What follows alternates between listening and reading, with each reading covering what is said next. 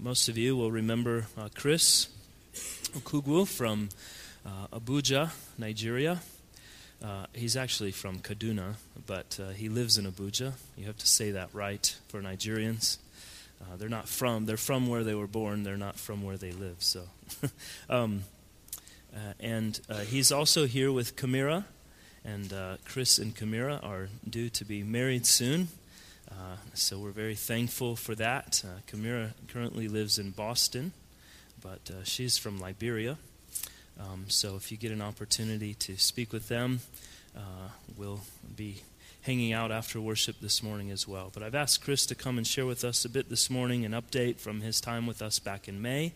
Uh, so very thankful they've come and have spent the weekend with us, and I'm sure we'll be thankful for what we hear from him this morning. So please, brother. Good morning, everyone. Um, again, it's such a delight and pleasure, and I'm truly grateful to be in your midst once more. Um, I've seen a lot of faces that uh, I haven't seen since last year, and it's just uh, it's such a joy. And I think um, I really just want to express to every one of you. I won't take up too much of the, time this morning, but I really want to just let everyone know that. Uh, we love you. Um, bringing warm salutations from the brethren in Abuja. Um, though you haven't met them, but they are, they see you as family. Um, they've heard so much from me, from Nick, from other brethren that came to visit us, Josh, Jesse, um, and even a, a dear brother named John Miller. And I think I'll just get right into it and say it's interesting as well as humbling to see brethren from other nations to come be in our midst to share what we ourselves are going through and experiencing there to see firsthand what God has done and is doing amongst us to even see our people. And much of what you get to see on the news they got to see firsthand. And it has been humbling for us because a lot of what we are used to seeing concerning Christianity outside of Nigeria is not anything to uh, write home or to be happy about.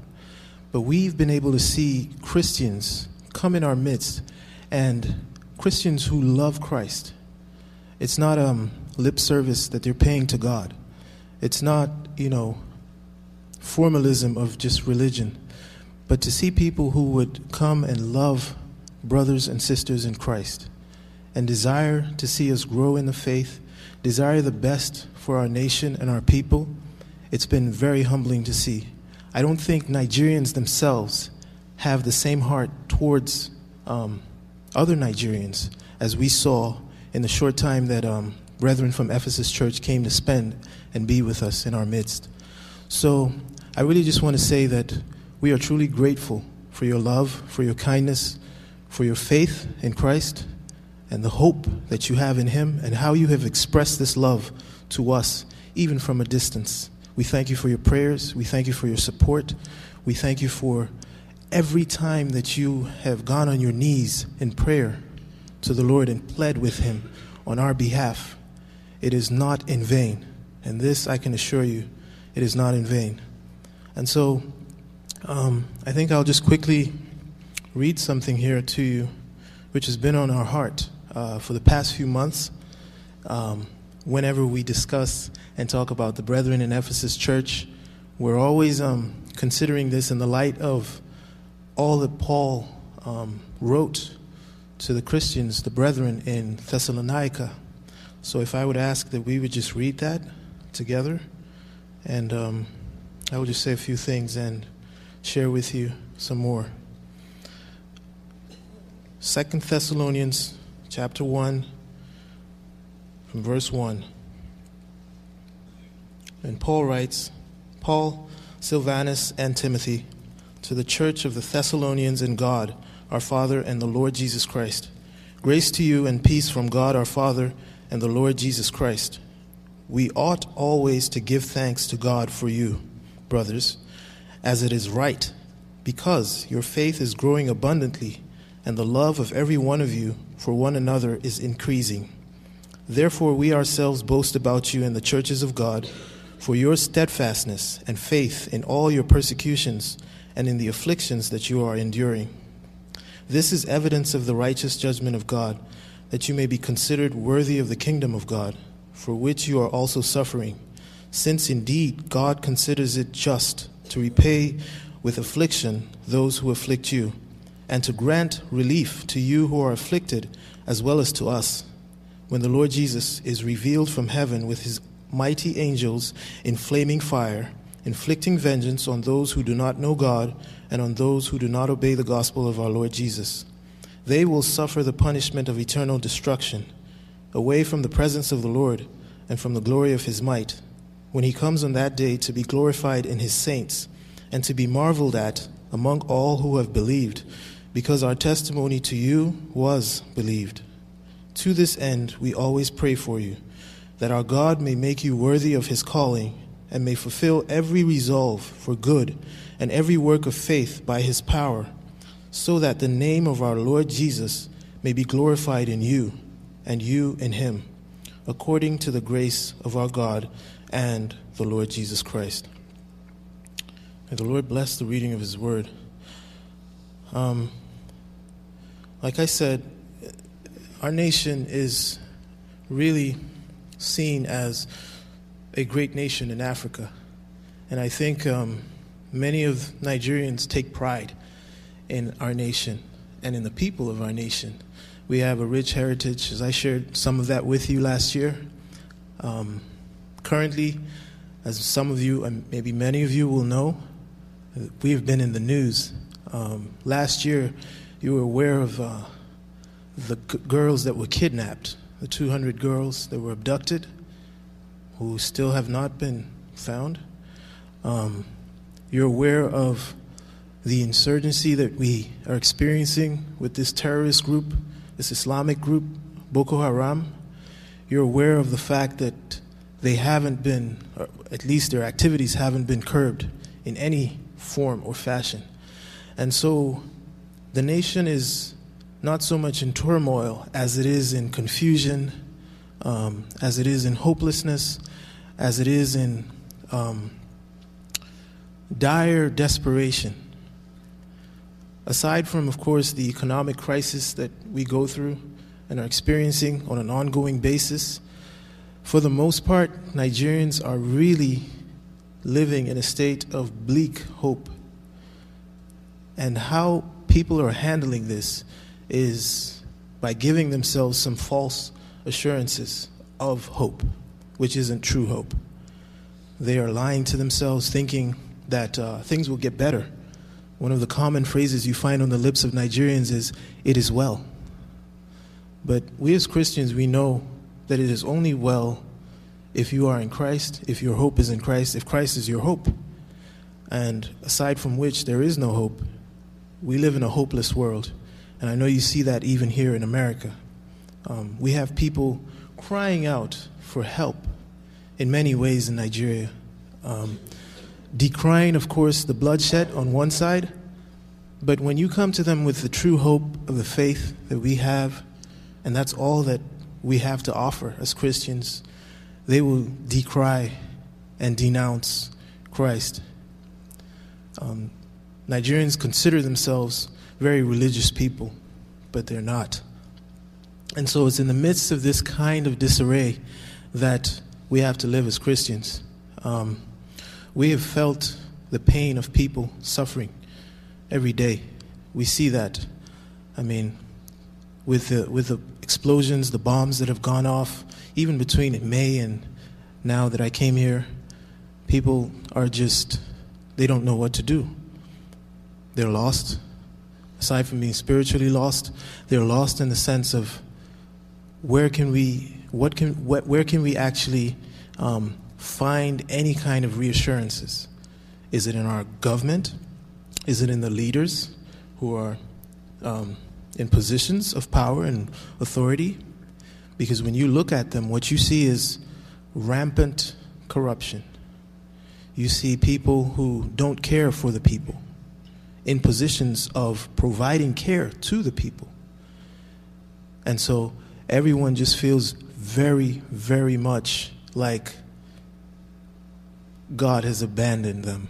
However, they have erected an idol for themselves as though it were God, and that is what they are placing their hope in. So we're so glad for, and I say this maybe without explaining why, but we're so glad for the state of things, actually, because it proves the fact that we are fallen. It proves the fact that no one can help themselves. We cannot trust in other men to be the guiding light, per se, to be the ones who would bring um, true joy, to be the ones who would help us out of the state of decay that we are in. And it's proving that, that truth every day, as much as people want to deny that. So we're actually so thankful to God that in His sovereign good might, that He is subjecting us to this kind of state and condition. I do pray, as Brother Nick prayed, that the people of Nigeria would come to know Jesus Christ, would come to know um, the communion that and fellowship that we have in Christ, and they would come to hear the word of God being heralded, the truth, not false teachings, because that's what's prevalent in Nigeria. And for that to happen, sometimes I believe people need to be brought to their knees. Um, repentance doesn't come by merely um, placing false promises and false comforts before people. It is well is not for the wicked. It is well is for the righteous. And so the Lord says, Tell the righteous it is well with him. So our prayer and our hope is really that God will continue to show us mercy and that mercy will be received in the shower of truth, both heralded, proclaimed, and published in our country and lived out by the few Christians that we do um, have in our midst. So I really do want to thank you all so much for again your kindness, your love, your concern, your compassion towards us. And please keep on praying. We pray for you and your nation. We know the things that you guys all experience over here um, how your religious freedom is being stifled and suppressed, how you have a, you know, um, you have um, people in government over here who are pushing for things that are abominable in the sight of God. Immoral acts are being labeled as good. Evil is being called good right before your eyes. And even the law is being twisted. A law that would be good in terms of punishing the offender and rewarding the one who walks in righteousness now is being twisted in such a fashion that if you do stand up and walk uprightly in righteousness here, you will be um, under the condemnation of your own law. Now, it's really sad that things are like this, and we see it, and we pray for you. We pray for all the Christians abroad that God will continue to uphold you in his righteousness, grant you boldness, strength, courage in Christ to keep on standing for the truth. Um, we know it's not easy. However, we know that we do have a reward in Christ, and seeing him magnified, seeing him honored, even at our expense, is truly a joy. And so I thank you once again for having us in our midst. Um, I'd love to speak to every one of you before I leave. Sadly, I'll only be here till tomorrow. But um, I love you all, and I do desire to be in your midst, if God so wills it, even once again. Thank you. Well, we've said the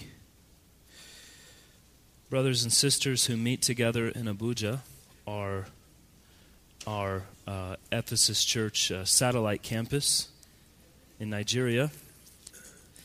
They actually uh, they listen to the sermons uh, that we have here uh, the week after we have them here. So they're uh, following along through the same series that we're going through. I think that started back with Ordinary, maybe, and and Jonah and now into Galatians. So they're following along with us. Uh, so um, I get to speak with them weekly and hear what they're learning and how they're growing as well. Um, their insights and uh, all of their corrections and the things that I've preached wrongly.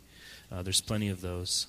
So um, it's very, very encouraging to uh, have them uh, walking with us uh, through the scriptures as well. And um, I foresee that very soon uh, that things will be established there as an actual church plant and moving forward with that, that they can soon be formally established. Uh, the elders from Sovereign Grace Bible Church in Lagos are going to be traveling there very soon, right? February, okay. And uh, start to meet with them and talk to them about uh, the future of a church plant there in Abuja. So, very exciting things coming along. So make sure you spend some time, get to meet Kamira as well, and uh, spend some time speaking with Chris uh, before you leave today. Thank you for sharing, brother. Well, let's um, let's spend the remainder of our time getting uh, back into our discussion on Christ and culture. Um, I wanted to do a quick uh, review of a few things we've already discussed, and then uh, this morning we're, uh, we're still kind of laying some foundational work. We've not gotten to yet where we've said um, this is, we've laid out several kinds of responses to culture for Christians. We've not really narrowed our focus yet to say uh, which one uh, maybe the Bible uh, calls us to. Uh, so we're going to review those briefly, um, and then we'll get into some more biblical principles this morning. So, First, just uh, for review, what are the three types of culture that we have already uh, discussed? High culture, folk culture, and pop culture, right? Those are the, the three kinds, and we, we talked about the distinctives of each one of those. And, um, and then we, we discussed how Christians respond to culture. We outlined four different ways. What are the four different ways that Christians generally respond to culture? Okay, one is to just fully embrace. Don't ask any questions. Uh, we just uh, we just immerse ourselves in the culture around us. We adopt it completely. Okay, that's one. What's out? What else? Okay, reject it completely. It's the world. It's evil. We don't we don't assess any of it. We just have nothing to do with it. We isolate ourselves from it. Good. What else? Okay, change it, transform it. I live in this world; it's all around me. Maybe God is calling me to uh, to completely change it. Um, that's the that's the goal of the Christian to make it all to make all things new, right? And what's the fourth one? Okay, good. To live to live faithfully within the culture, to live as God calls us to, to assess uh, the things around us, uh, recognizing that it's uh, it's neutral uh, the culture is, uh, in many ways, neutral. We need to assess is it good, is it bad, is it usable, these kinds of things, uh, to live faithfully within it. All right, good. So uh, last week we talked about presuppositions and worldview. So, what is a presupposition? Good, excellent. So we all live with presuppositions. Now they come, uh, they come, some of them the same, whether we admit it or not. Um, others are dependent upon our environment, our culture. Uh, but there are basic assumptions uh, that we work from, um, and we don't necessarily work them out all of the time. Um, what is the fundamental Christian presupposition? God is, exactly. That God is. And we work everything out from there, right? The Bible doesn't begin by, um, by proving God's existence. The Bible begins with the presupposition of God. In the beginning, God. Um, Paul says this in Romans 1. Um, all men everywhere know God profoundly.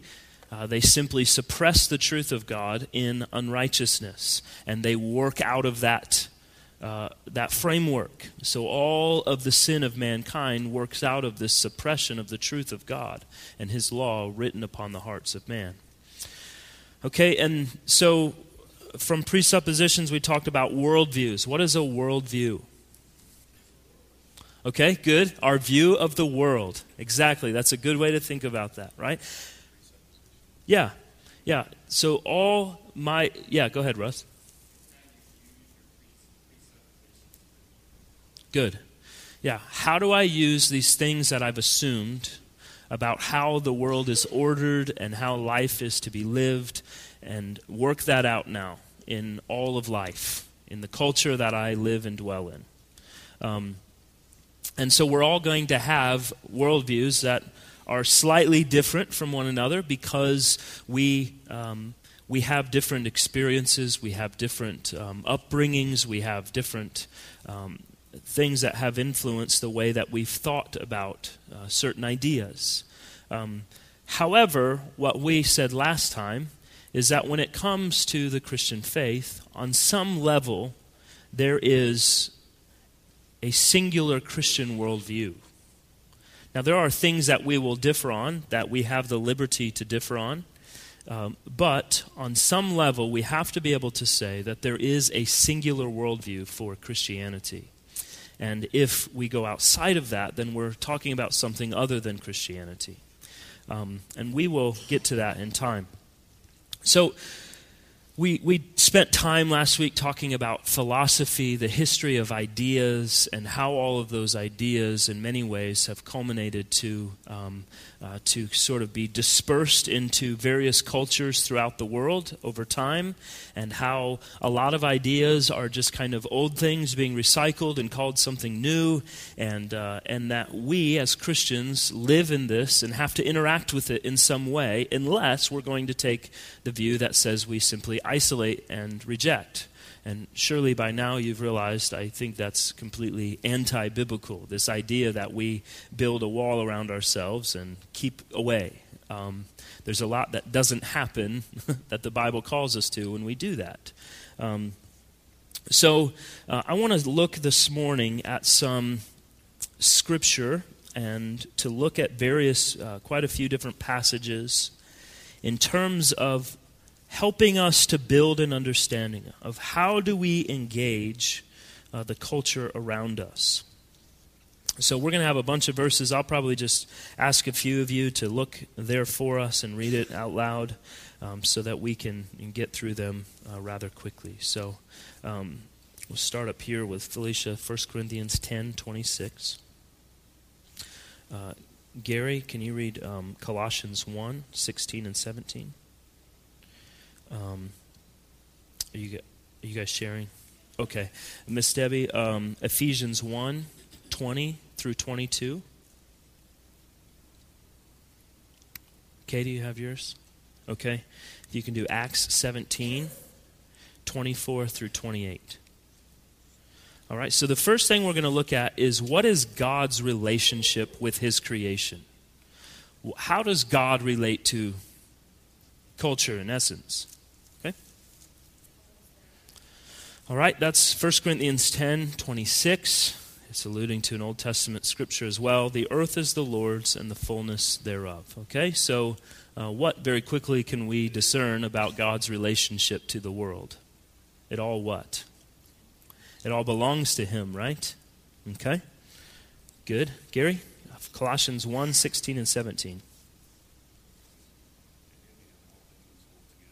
Excellent. Okay, and in that uh, passage, Colossians 1, who specifically is being referenced? Christ, yeah, good. So, Christ, uh, the preeminent one. By him, all things were created, um, and he goes through things created, things invisible, dominions, rulers, authorities, and all of it is from him and for him and through him, right? So we again we get this idea of his preeminence, but specifically here dealing with the second person of the Trinity who is Christ. Good. Ephesians 1, 20 through 22. Okay, thank you. So again, who is being spoken of here? Christ, right? Okay, and what does Paul say about Christ in this passage? Ephesians 1 20 through 22. Okay? Good. So, what is the significance of his sitting at the right hand of the Father? What does that mean? What is. Okay, good. He's been given all authority. And he Jesus himself said that, right, in the Great Commission. All authority has been given to me. It's mine. I am the king. This is my, uh, the establishment and the reign of my kingdom. All authority has been given to me. And then he commands his uh, disciples from there. So uh, we have uh, his rule and authority and power and dominion um, over all things, is what Paul is getting to in Colossians 1 and Ephesians 1. All right, Acts 17 24 through 28. Great, thank you. So, what uh, Paul is doing here, he is in the Areopagus. He has uh, ventured into uh, the realm of the philosophers of the day, all of the sophists, those who would uh, speak. They'd give speeches, eloquent speeches, and people would uh, grade them basically on how well they spoke. And they had all these ideas, and they had idols everywhere. They wanted to make sure they were worshiping every god they could think of, so they didn't leave one out. They even had a altar that was to the unknown God.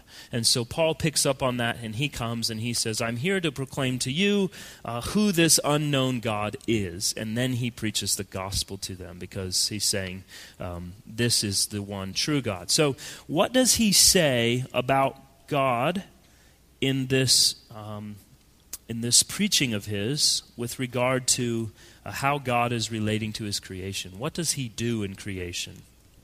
It's Acts 17, 24 through 28, if you want to look at it. Okay, so he, uh, Paul sort of does this a lot. He kind of layers how he's saying so just in case he leaves something out he always throws in and everything else at the end of it. So he gives us life he gives us breath he gives us everything. So he created us and he created everything around us. Good. What else Excellent. Good. So, um, this uh, is spoken of in a lot of ways. Uh, Solomon picks this up in Ecclesiastes as well. But um, essentially, the idea that man is created to worship. And that's why we can go in the middle of uh, a place where people have no interaction with the world outside of them, and they will be worshiping something the moon, the stars, the trees, whatever, and calling it God because they inherently know within them that they are created to worship. Um, and so Paul picks up on that. Why? Because it's God's law written on our hearts. Because of general revelation, God has revealed himself to us generally. Uh, we need the special revelation of Christ to know truly uh, who that God is. Um, but uh, it's enough, Paul says in Romans, to condemn every man, woman, and child everywhere through general revelation because God has clearly made known that He exists. Russ? Good. So, uh, in context, you think of Paul kind of standing here, and all around him are these statues, like carved out of wood and stone and all this. And he's saying, The one true God is not made with human hands. It's not something you, uh, you know, as the prophet said, you don't cut a log in half and make a God out of one side and burn the other in the fire. Um, the one true God is not made by human hands. Um, good. What else? Uh, Paul says in Romans 11, For from him, through him, and to him are all things. So glory be to him forever and ever. Uh, God's not served by human hands. So nothing, uh, I'm not doing anything that God needs, right? I'm not here to fulfill any need on God's part. It all belongs to him. Um, now, can I serve God? Yes. What I'm saying, though, I'm serving on behalf of God as an ambassador of Christ, not that I'm um, doing some uh, service that He is in need of. God is not in need of anything. Good. What else? Good, excellent. We um, a while back we dealt with this when we dealt with the doctrine of God. Um, way uh, probably most helpful to me, uh, Jonathan Edwards talked about this that if for one second God stopped holding all things together, everything would completely disintegrate into nothing. That every, the essence of all things that exist are held together by God, by the power of His Word, at all times, in all places, forever and ever. And if for even a second he closes his eyes or falls asleep, if you will, it all goes to nothing. Um, and that's a very important uh, reality if we're going to understand how big and powerful God is. Yeah, he turns to their own. Uh, he turns to their own poets Um, and he says, uh, even as some of your own poets said, we are indeed his offspring. Um, we are dependent upon him. Yeah. Yeah, the one true God. Um, yeah, he, he draws out man's independ, uh, dependence upon God and man's desire for his own autonomous independence. And he's saying, You live where you live because God wants you to live there. You are where you are. You're in the situation you're in. Uh, the kings and the rulers and uh, the, the authorities are where they are because God wants them to be there. He purposes all of this. Um, and so in Him you live and move and have your being. Okay, good. So this is God's relationship uh, with creation. These are only very few passages. There are many more we could look at. Um, but let's think now about man's purpose. What is man's purpose? Who knows the, uh, the catechism answer to that question? What is the purpose of man, the chief end of man? Good, to glorify God and enjoy Him forever. Um, our primary text for that would be 1 Corinthians 10 31. Um, whether you eat or drink or whatever you do, do all to the glory of God. This is our primary emphasis, our primary purpose as people, all mankind, um, and particularly Christians. But this is what God calls us to. And uh, so, what does that look like? What does that mean? In terms of defining our purpose, it's to glorify and enjoy God. But what does that tangibly look like? Okay, good. Finding all of our hope, our satisfaction, our joy, all of our longings in life are centered on God alone. That I'm not seeking, seeking out these things in other places. They're all being centered on uh, the, the person of God in Jesus Christ, right? So I'm, I'm hoping in Him above all else. Good. Good. That I'm, I'm living, again, dependent on Him, sacrificing myself uh, for his purposes. Um, another way, maybe Jesus says it is if you love me, what? Yeah, you will keep my commandments. If you love me, if you say you love me, you will do what I ask you to do. Um, just as any parent would say to their child. If you love me, you're going to obey. Uh, is he saying perfect obedience? Um, no, because he knows our nature. However, is that what he calls us to strive for? Be perfect because your Father in heaven is perfect. So, absolutely. Uh, how else do we glorify God? Excellent. Um, uh, Colossians, uh, the Apostle Paul says um, that we are to do our work not unto man, but unto God. Uh, that all that I undertake in my hands, I'm doing unto the Lord and not unto man. Um, Ephesians 4, he talks about. Um, uh, we looked at this yesterday morning in our family devotions is that we do all things in life without grumbling or complaining. Now, it's really easy as a Christian to say, I'm here to glorify God. But then when we get to the specifics of what that looks like, we all of a sudden don't want to talk about it. no grumbling and complaining. uh, it gets a little more difficult when we get to the details of what that is. Um, but absolutely, all of life that I'm going to live onto the Lord without grumbling and complaining, and setting my heart on wanting to glorify Him, to honor Him, to find my joy centered on Him, uh, obeying Him as well. Uh, what about uh, the second table of the law? How does Jesus uh, summarize all of that? Good. To love your neighbor um, as you love yourself, right? So, um, loving my neighbor is glorifying God.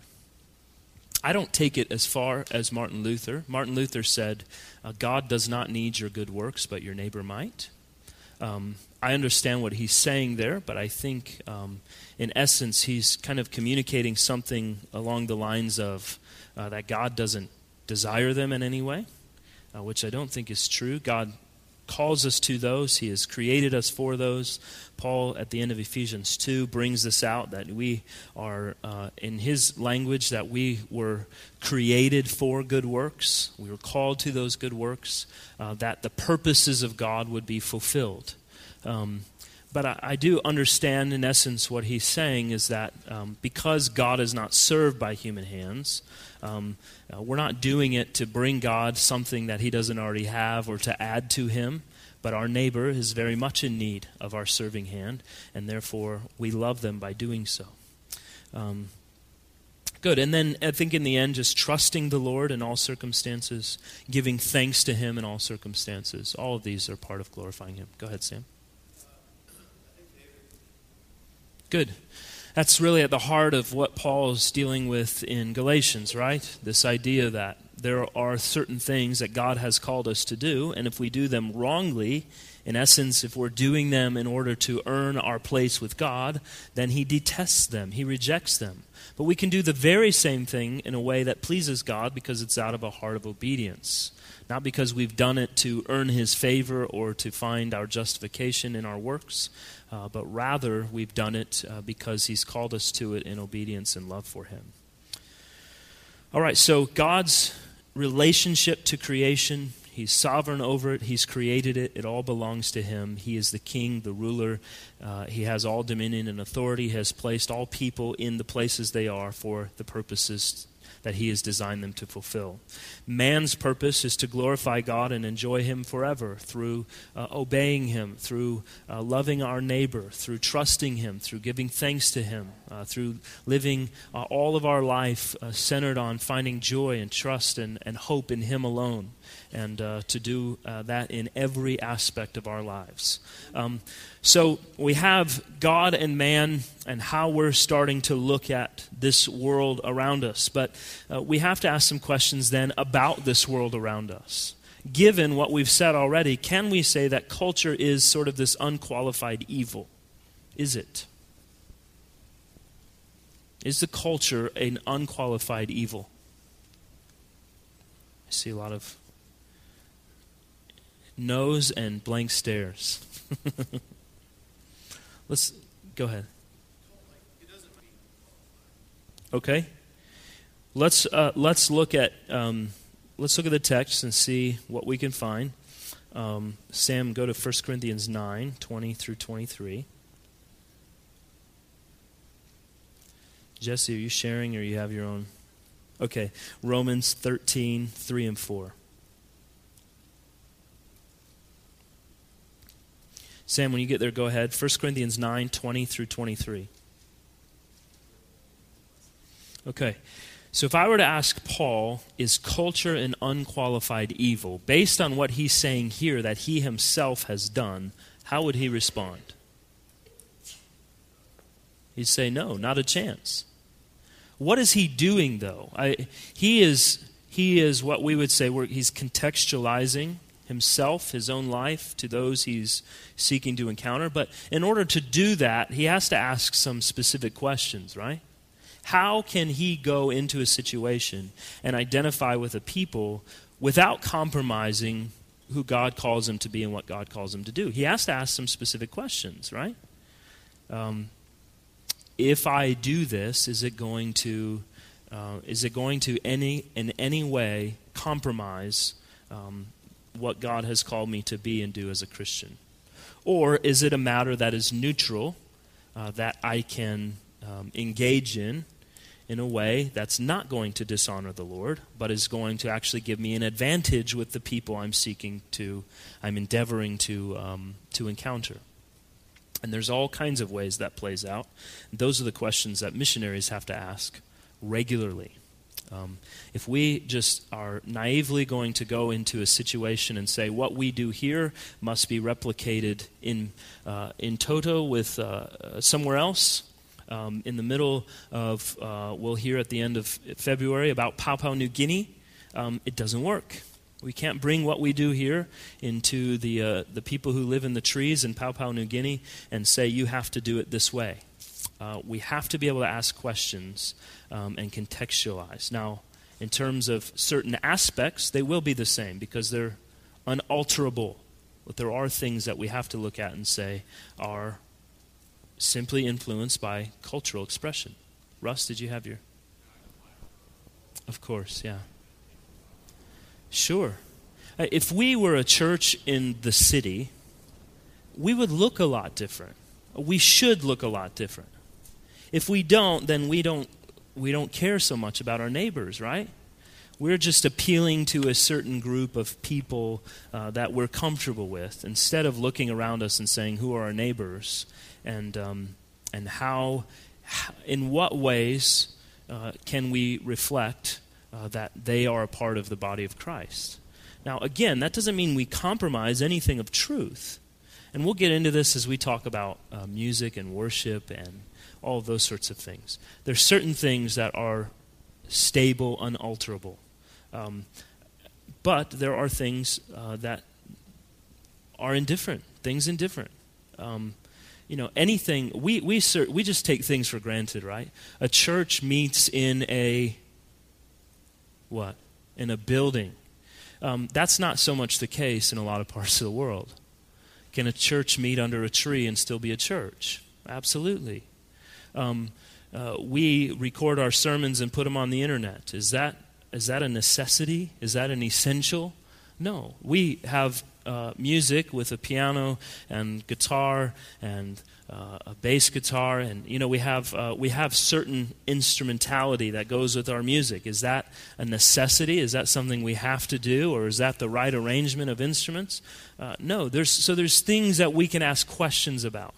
Um, do we have to dress a certain way? Um, all of these communicate something of the culture and we have to be very, um, we have to be very uh, uh, careful to ask the right questions and to consider uh, what the things we do communicate. And that's exactly what Paul was doing. As he went into every new culture he went into, he was asking those questions.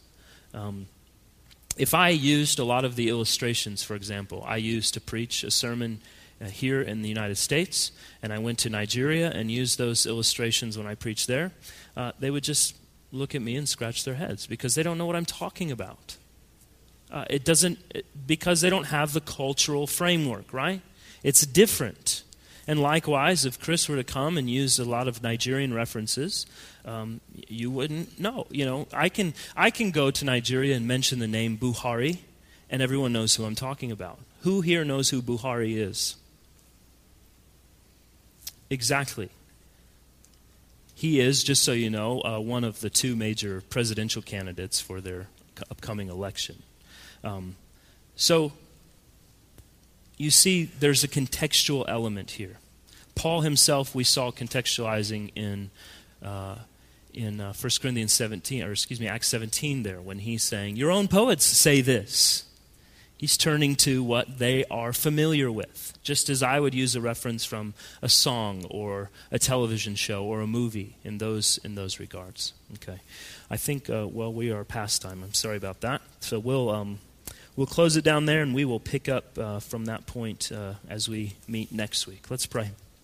Father, thank you again for this time that we have uh, to meet together, to learn, to study, to grow to be challenged and shaped and molded and to be made more into the image of your dear Son and our Lord Jesus Christ. We pray, Lord, that you continue to help us be more thoughtful as Christians in this world and how we interact with one another and how we interact with the culture around us. May it be all to your glory.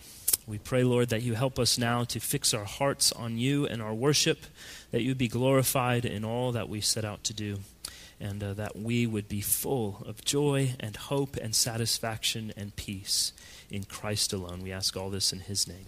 Amen.